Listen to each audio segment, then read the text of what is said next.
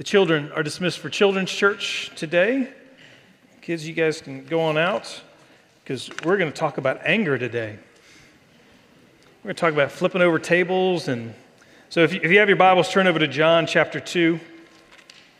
John chapter 2. This is a, an astonishing section of Scripture that reveals Jesus is not only, remember in John 1, uh, John the Baptist came and he saw Jesus coming up and he says, Behold, the Lamb of God who takes away the sins of the world. And then when the disciples are with John, he, he says again, Behold, the Lamb of God. And so we see that you know, Jesus certainly is the Lamb of God, but in this particular section, we will also see that he is also the Lion of the tribe of Judah.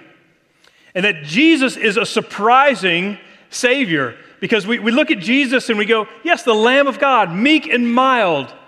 And yet, in this particular passage, Jesus, you know, basically takes the temple money changers and the, and the priests and the, and the Levites and he puts them over his knee and he spanks them.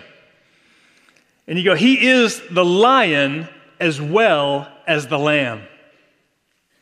And so last week we talked about um, Jesus and his first miracle was he actually you know, um, allowed shame to be um, taken away. And so that the bridegroom, rather than having the shame of not having a good wedding feast, he was actually given a double portion because he had great wine. Great wine that was, you know, Jesus took these six vats of ritual purification and turned them into places of great festival joy.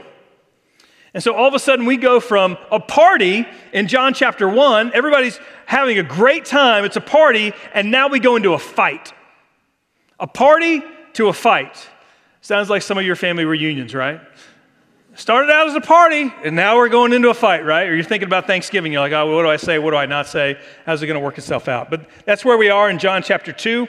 Um, let us read the Word of God together. From 13 through 25. The Passover of the Jews was at hand, and Jesus went up to Jerusalem. In the temple, he found those who were selling oxen and sheep and pigeons and the money changers sitting there. And making a whip of cords, he drove them all out of the temple with the sheep and the oxen, and he poured out the coins of the money changers and overturned their tables. And he told those who sold the pigeons, Take these away. Do not make my father's house a house of trade. His disciples remembered that it was written, Zeal for your house will consume me.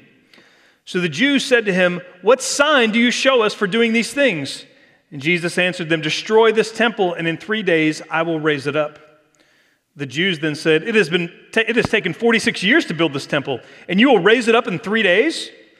But he was speaking about the temple of his body. When therefore he was raised from the dead, his disciples remembered that he had said this, and they believed the scripture and the word that Jesus had spoken. Now, when he was in Jerusalem at the Passover feast, many believed in his name when they saw the signs that he was doing.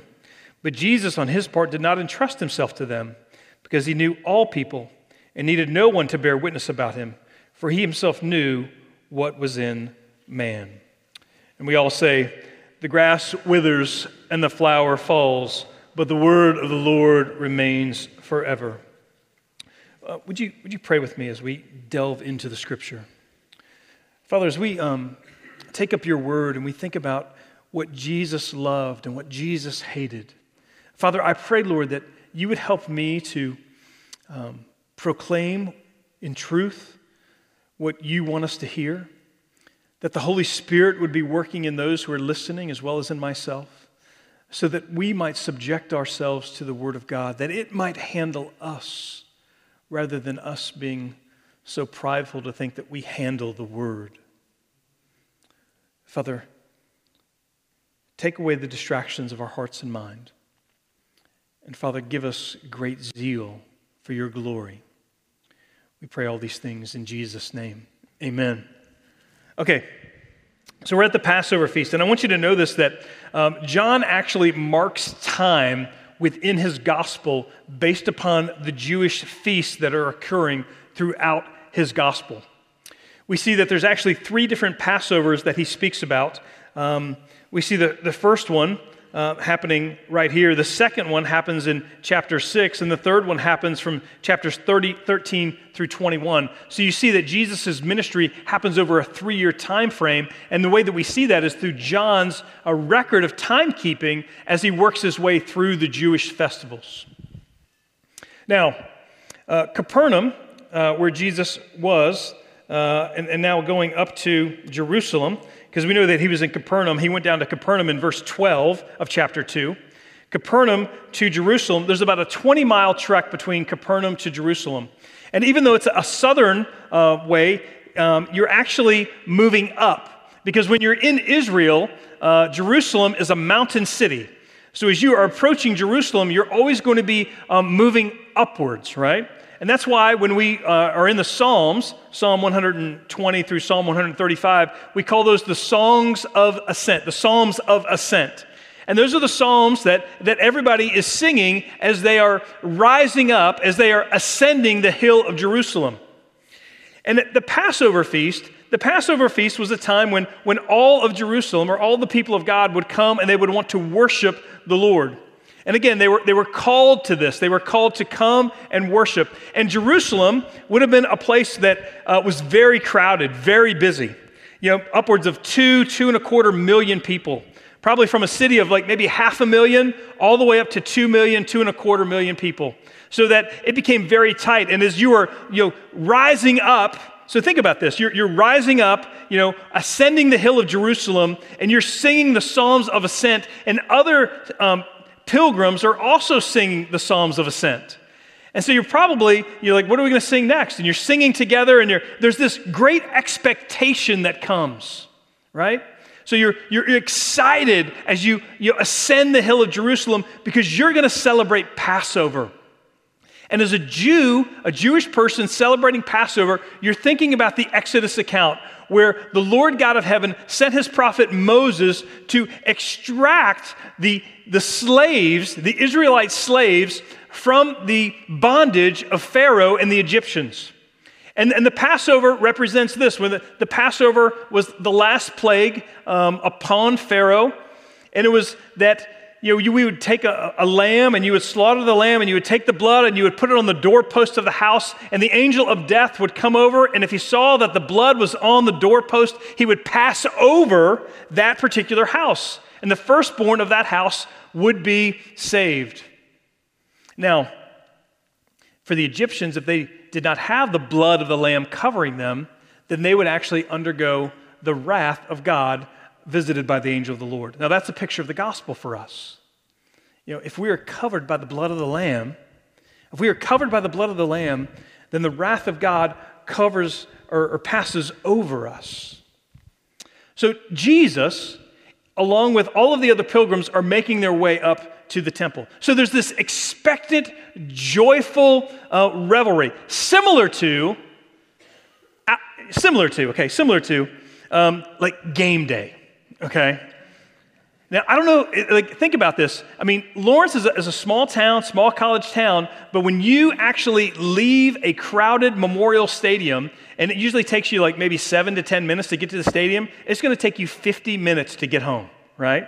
You're gonna sit in traffic. And as you are walking along, you know, Illinois Street on the way to the OC following the game, you know, there's no cars there because it's just a throng of people. That's what's taking place at the Passover in this time period.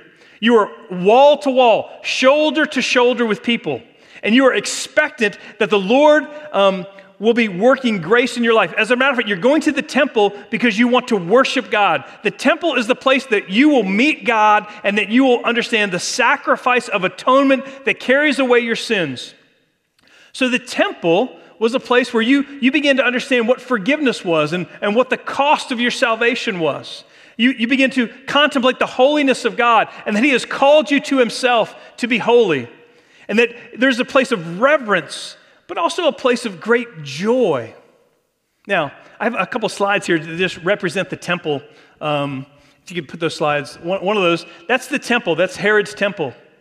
Now, when you think about Herod's temple, you know, that intersection right there, that inner part, is, is where all of the Jews would go. That those outer sections, I don't know if you can see this or not, but it actually says the court of the Gentiles. The court of the Gentiles is on the, on the bottom side and also on the top side. But inside is where all the Jews would be. So when Jesus is coming, you would have to go through the court of the Gentiles in order to get into um, the court of women. I'll go to the next slide. This is uh, just a, you know, a diagram that shows this. Um, some, it might be tough to see, but uh, just take my word for it. So on the, on the right hand side, you see the court of women. Um, on, the, on the far outside, outside, you know, you see this court of the Gentiles. Because if you were a Gentile, you weren't allowed into the, the temple proper. And so there was this sort of these concentric rings of holiness. And if you were an Israelite woman, you could go to the court of the women. You could go to the court of, the, of Israel, which is sort of that orange part that would go around it. Then you have the, the Levites, and then you have the Holy of Holies, where only once a year one priest was able to go into. Now, if you're Jesus and you're a Jew, you're allowed to go into the court of Israel, but you have to get through the court of Gentiles. And so this is what we see as he comes in. So again, I want you to think about this. There's an expectant, joyful opportunity to worship the Lord, to be reminded. And everybody else is going to be worshiping the Lord as well. And what does he find? So the Passover in the temple, in verse 14, he found those who were selling oxen and sheep and pigeons and the money changers sitting there. Now, I want you to see this. If you have your Bibles, turn over to Deuteronomy chapter 14. Deuteronomy chapter 14. Because I want to, I want you to show you that, well, you can turn the slides off now. Um, I want to show you this that this is actually something that, that the Lord God was telling the people of Israel to do. Look at verse 22 of Deuteronomy 14. You shall tithe all the yield of your seed that comes from the field year by year, and before the Lord your God in the place that he will choose. The place that he will choose, that's Jerusalem. The place that he will choose, that's Mount Zion. When Moses is writing this, he, he, he doesn't know this yet. Um, the place that he will choose to make his name dwell there. And you shall eat the tithe of your grain, of your wine, and of your oil, and the firstborn of your herd and flock, that you may learn to fear the Lord your God always. And if the way, and this is the part I want you to get, and if the way is too long for you, so that you are not able to carry the tithe when the Lord your God blesses you, because the place is too far from you, which the Lord your God chooses to set his name there, then you shall turn it into money and bind up the money in your hand and go to the place that the Lord your God chooses and spend the money for whatever you desire oxen or sheep or wine or strong drink or whatever your appetite craves, and you shall eat it there. And so there's this, there's this expectation in Deuteronomy 14 that if you live far, far away from Israel, and it's too hard for you to take all of your goats and chickens and pigeons and, and, and the tithe and the grain and all the other things that you're going to give to the Lord, that you will actually exchange that for money, bring it to the temple, and then probably exchange it, and then you'll see something. So what's happening on the temple or at the temple was, was something that, um, at least in the book of Deuteronomy, that we see that God actually ordained. But what had happened was there was a twisting because it wasn't meant to be in the court of Gentiles. As a matter of fact, it probably was meant to be across the valley in the Kidron Valley, so that as you're approaching Jerusalem, as you're approaching going up, you're exchanging your money there, not in the court of the Gentiles. But look at what is happening here. In the temple, he found those who were selling oxen and sheep and pigeons, and the money changers sitting there. Now, here's what's going on so that you understand what's really, really going on. The money changers were thinking about Deuteronomy chapter 14 and saying, hey, we have to do this. This is obligatory for us. And they claimed that the business was a necessity, changing foreign currency into Jewish currency because foreign money was not acceptable for offerings in the temple.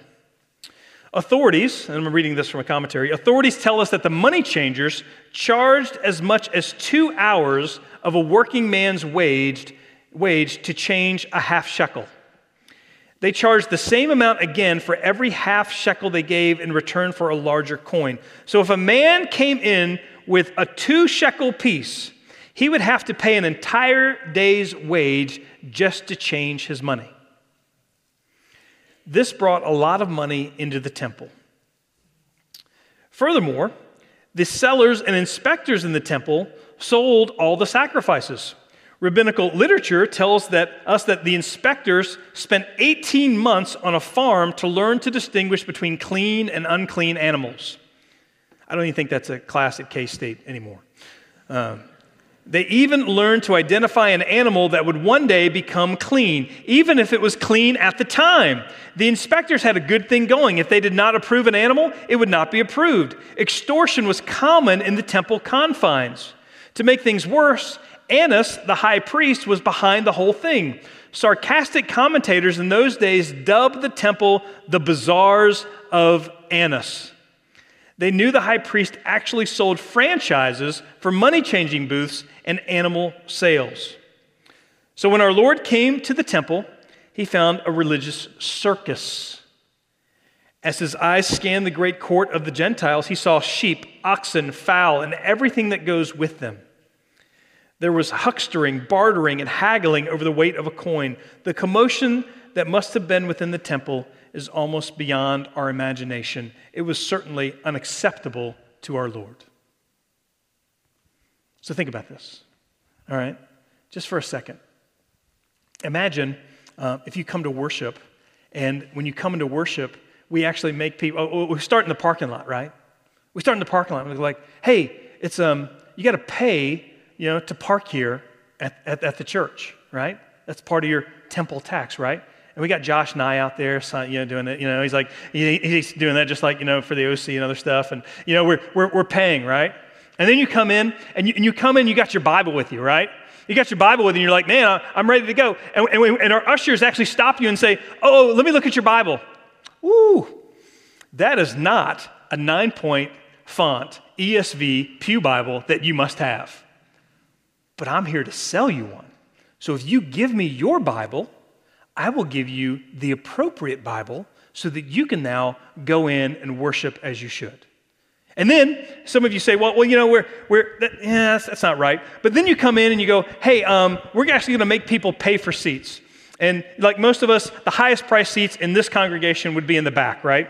You know, so you're like, I really, really want to sit in the back. So how much is it going to be? Oh, you want to sit in the back? Oh, you want to sit in the back? Uh, it's going to be like $800, you know, to sit in the back. How about the front? Oh, the front? I don't know. Like the front, like I really, you know, yeah, front, front's cheap. You know, come on up to the front. You know, like we, we'll, we'll, we'll pay you, right? You know, we, will redistribute wealth. You know, sit up front. Now, all of those things, we, we think about those, and those are, those are comical to us, but that's what's going on. That's what Jesus sees. So rather than, you know, people actually coming in expectant to meet God and to understand the atoning sacrifice of all that God has done, people are coming in and they're being, you know, taken advantage of. Or imagine that you, know, you have this perfect lamb and you go through your flock and you have this lamb. This thing is perfect. It's everything that you've raised it to be, but you're going to offer it to God. And some priest who sat in some, he says, You know what? I don't think that one's perfect. You need to replace it with this one. It'll just cost you a few shekels. But you can you replace your shekels over here. It's going to cost you a few more shekels, a few more shekels, a few more shekels, right?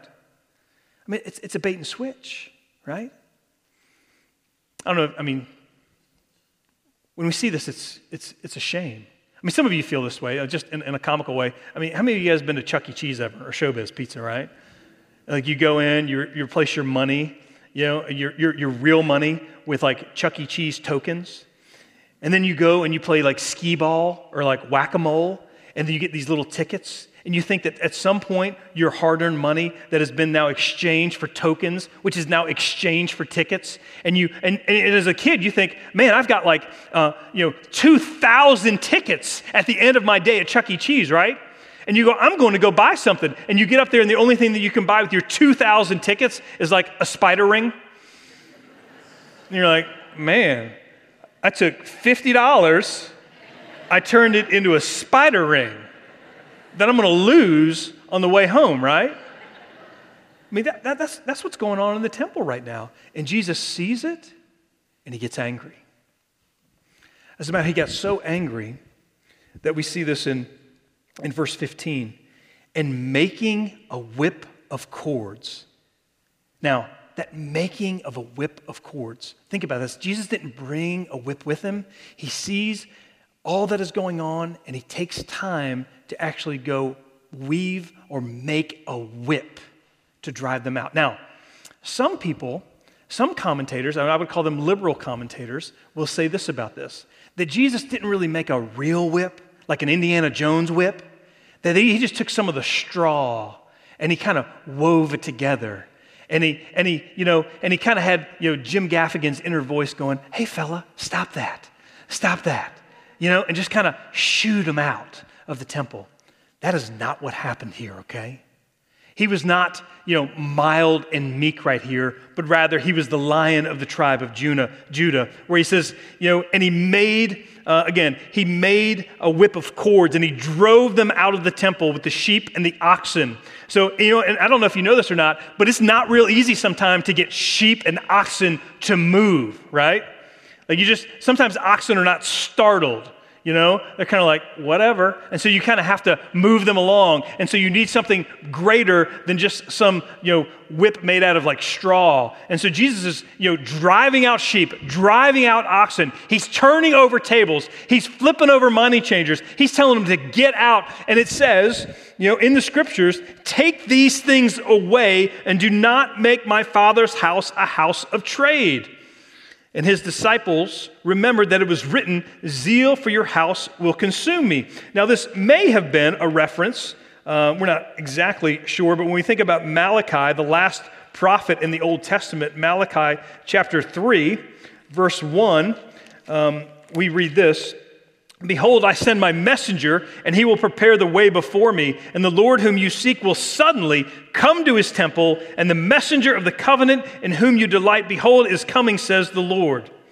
In verse 3, it says, He will, 3 of 3 of Malachi, He will sit as a refiner and purifier of silver, and He will purify the sons of Levi and refine them like gold and silver, and they will bring offerings and righteousness to the Lord.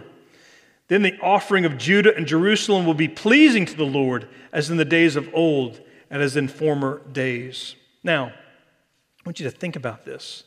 What is it that Jesus gets angry about? That's the key here, okay? The key here is, is Jesus got angry. What did he get angry about? Okay? We see this is that when you turn a place of worship into a place of trade, you are robbing the people of an opportunity to meet God. He was saying, You have taken God and you've reduced him to some commercial idol, and that's wickedness. And when and, and really, what I love about this story is that it actually takes place in the court of Gentiles, outside. And so the promise to Abraham in Genesis 17 that we read in the midst of the baptism is that Abraham, the covenant that God made with Abraham, would not be a blessing only to the offspring of Abraham, but it would be a promise and a blessing to all the peoples of the world. And the court of the Gentiles on the Temple Mount represented all the nations of the world. And so if you're a Gentile, who's not allowed into the inner courts of the temple, but you are allowed into the courts of the Gentile because you're a God-fearer, you believe in Yahweh. Jesus is saying, I want you to be able to worship, and I want to see you to have worship fulfilled within your life. Now, when we think about this, um, A.W. Tozer um, you know, says this uh, regarding thinking about you know, just the, the church and the temple and, and those kind of things. With a, with a loss, with our loss of the sense of majesty, has come the further loss of religious awe and consciousness of the divine presence. Again, he's writing in you know, the mid 20th century. We have lost our spirit of worship and our ability to withdraw inwardly to meet God in adoring silence. Modern Christianity is simply not producing the kind of Christian who can appreciate or experience the life in the Spirit. The words, be still and know that I am God, mean next to nothing to the self confident, bustling worshiper in this middle period of the 20th century. Our hearts can become like that outer court of the Temple of Jerusalem. Even while we sit in church, the bazaars of suburbia can be spinning through our heads. We may be thinking about the next business deal we are going to close, athletic events that await us, shopping trips, or bridge parties. Although, probably hardly any of you think about bridge parties anymore. Solomon said it all when he said in Proverbs 5:14, "I have come to the brink of utter ruin in the midst of the whole assembly. It is possible to be almost in utter ruin even while we are part of the Bible-based church." Here's a question for us If Jesus were coming to our church to, today, what would he say? If Jesus came into, and, and that's a question I think that as elders and as leaders in the church, we wrestle with that. Is what we're doing pleasing to Jesus? You know, is, is what we're doing, that would it, would it make Jesus smile to see us doing what we're doing? I think about this um, even in the midst of um, the book of Revelation, right? I mean, the, the, the, women in our church are reading the book of Revelation when they think about the letters to the churches in Ephesus. You know, he says, You know, I know your works, your toil, and your patient endurance, and how you cannot bear with those who are evil, but have tested those who call themselves apostles and are not, and found them to be false. But in verse 4, he says, But I have this against you, that you have abandoned the love you had at first when he thinks about the church in Smyrna. Again, he thinks about, um, but I have these things against you. Um, well, actually, um, or me think of Pergamum, you know, but I have a few things against you. You have some there who hold the teachings of Balaam, who taught Balak to put stumbling blocks before the sons of Israel, so that they might eat food and sacrifice to idols and practice sexual immorality. So also you have nothing. You have some who hold the teachings of the Nicolaitans. Therefore, repent. You know, when I think about, you know, whether you're Thyatira or Sardis or Philadelphia or Laodicea, you know, the seven churches in the book of Revelation. You know, when John, again, it's John, the Apostle John, the same one who we're, reading in this Gospel of John. You know, what is it that he might have against us? Um, I don't, that's just a, something for us to think about. Let me go back to um, Jesus in, in, the midst of his anger. Um, don't get me wrong, you, Jesus is gentle and lowly. Jesus is warm, he is compassionate. He welcomes sinners into his presence. But there's places in like Mark chapter 3, verse 5, the passage describing the man with a paralyzed hand, Jesus looked around at all those who were questioning whether or not he would heal on the Sabbath, and he looked around at them in anger and then Jesus spoke to them. Or how about in Luke chapter 13, where he's responding to Herod and he says, Go tell that fox. And he doesn't mean, you know, fox is a pejorative term, that sly one, that cunning one. Go tell that fox. Or he speaks to Peter in Matthew 16, where he says, You know, out of my sight, Satan. Or how about the Pharisees in the temple saw nothing of his gentleness and meekness and mildness when he said to them, You are like whitewashed tombs.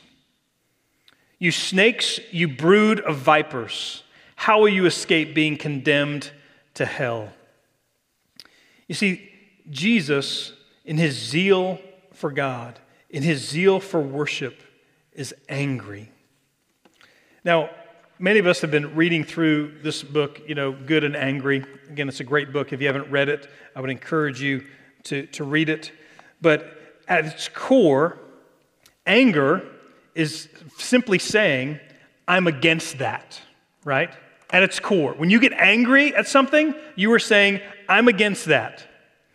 It is an active stance you take to oppose something that you assess as both important and wrong. You notice something, size it up, and say, that matters and it's not right. You encounter something in your world that crosses the line. Anger expresses the energy of your reaction to something you find offensive and wish to eliminate. Right? We get that. That's what anger is. It's the emotion. We're making a value statement every time we get angry. And Jesus was angry and without sin. He never sinned, but he got angry. And he got angry when, when people were thwarting or impeding people from worshiping the Lord. He got upset when people turned the house of the Lord into a place of commerce and commercialism rather than a place where people would meet God and understand the atoning sacrifice. He got angry about those things. And I think for, for you and I, I think that there's a sense in which uh, what we see in Scripture is that we are called by God to be angry at what robs God of glory. So if there is something that is robbing the Lord of glory, we should be angry. you're righteously angry about those things. When we see people taken advantage of, we should, there should be anger within us that leads us to you know, constructive efforts to end that misery that occurs. When we see, you know, I mean, just around the world, you know, child sex slavery. When I say those words, there should well, I mean, you should be, you know, like gripping your fist right now because you're angry at that. And we want to eradicate that from the planet. And when we see, you know, even you know, churches that have now taken the gospel and twisted it, and they still call themselves churches, but they are leading all of their people astray outside the gospel of, of the atoning sacrifice that was, you know, the, the penal substitutionary atonement of Jesus. And they go, you know what? We think that every way leads to heaven. There should be, the people of God should rise up and go, that makes us angry. That should not happen in the midst of the church of our Lord Jesus Christ. But again, um, so I'm, I'm, telling you to be angry. And you're like, man, this is a great sermon, George. I'm going to go home and be angry. I've been, I've been working on that one for years. You know, I'm just such an angry person. So, so first of all, let, let me, let me say this. Um, some of us aren't angry because we're just not affected by anything anymore. You know, says this um, with regard to you know, anger. If you don't care, you won't get angry, right? If you don't care. Is this you? Perhaps you were born with a sunny disposition and easy to please temperament. You, you just can't identify with anybody being angry. Or maybe it's because you've learned to detach. Um, or you've learned to detach, get a grip, and calm down. Perhaps do yoga, take a deep breath, or have a drink, or take a drug that takes the edge off. Or maybe life circumstances have been relatively kind to you. No real reason to get upset. In any case, the assertion that you might have a problem with anger, let alone a serious problem, doesn't seem to fit. You aren't an overreactor, but could it be that, different, that a different shoe fits? Are you an underreactor or a non reactor? Are you too laid back and indifferent? Do you keep your cool even when you should get concerned and even a little hot and bothered? Do you put layers of insulation between yourself and the broken things in life? I think one of the greatest concerns that I have for the, for the church is that we would be indifferent to the suffering that we see in the world. When we see injustice as the people of God, we should speak boldly that it is unjust or an injustice. We ought to care enough to get angry sometimes.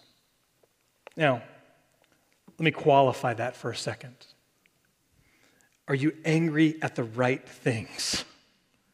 Are you angry at what God is angry about? The book of Proverbs, actually in Proverbs chapter 6, says this There are six things that the Lord hates, seven that are an abomination to him. So, what are those? Haughty eyes, a lying tongue, and hands that shed innocent blood. A heart that devises wicked plans, feet that make haste to run to evil, a false witness who breathes out lies, and one who sows discord among brothers.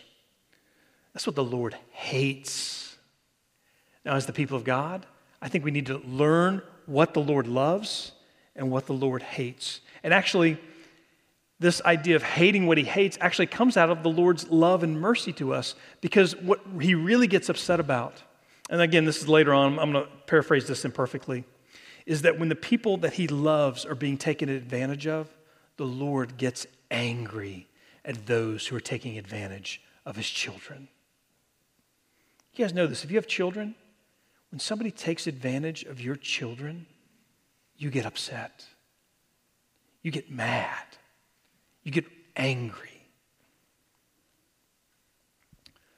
The problem is for us in the midst of our own anger is that oftentimes we're angry about the wrong things.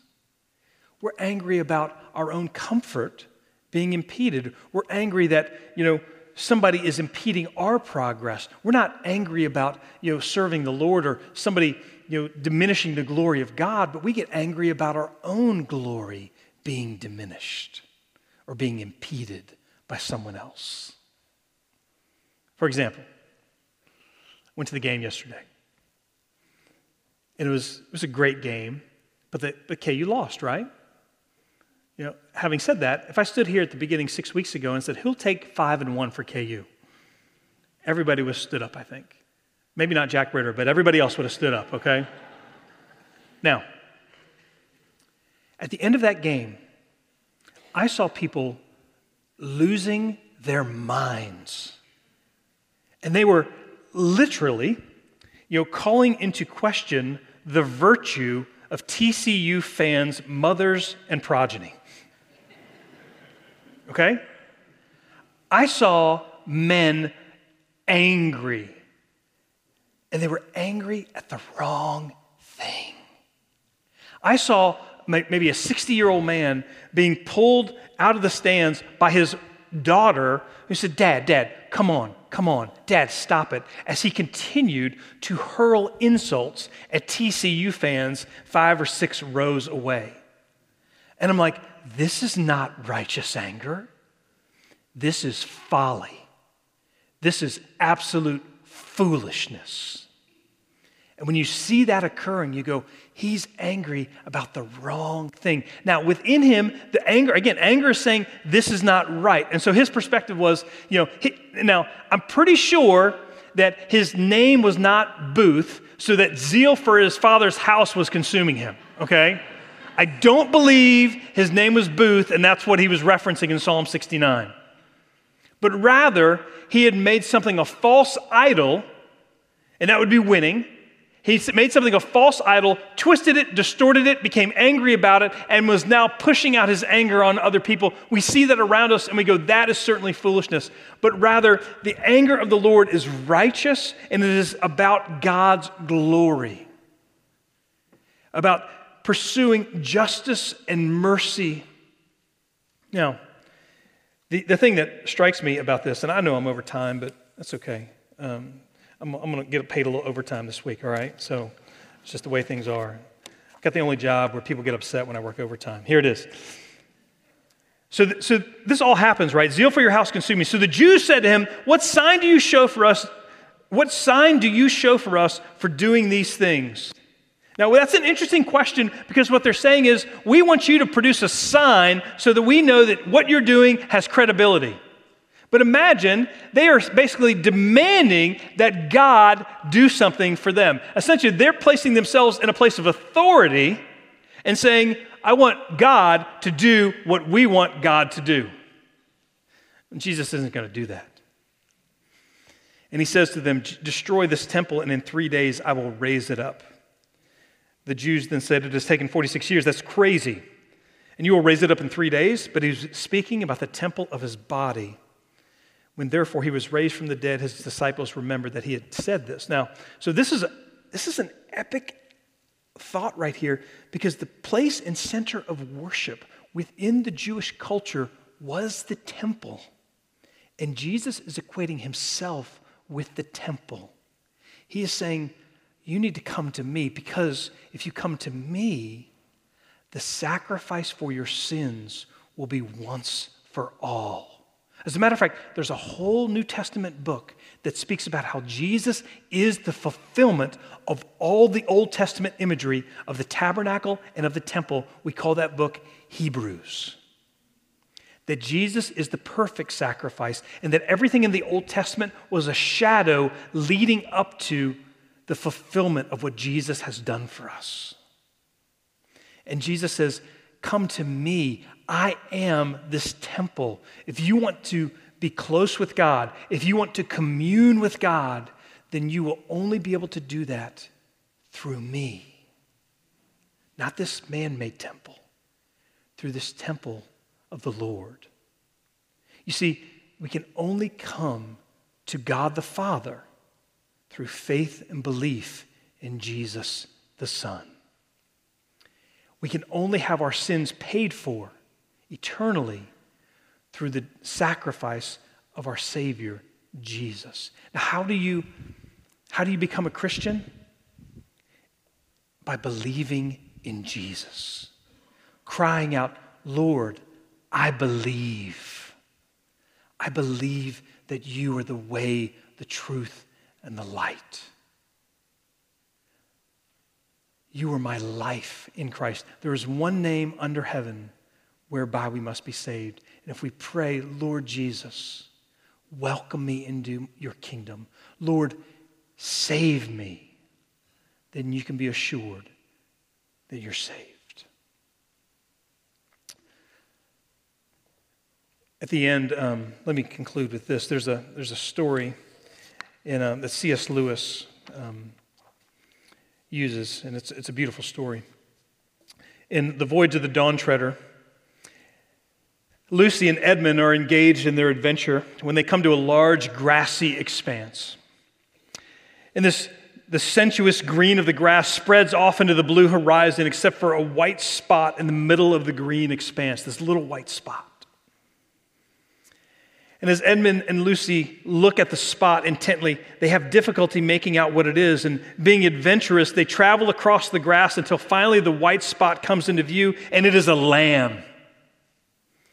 And the lamb, white and pure, is cooking a fish breakfast.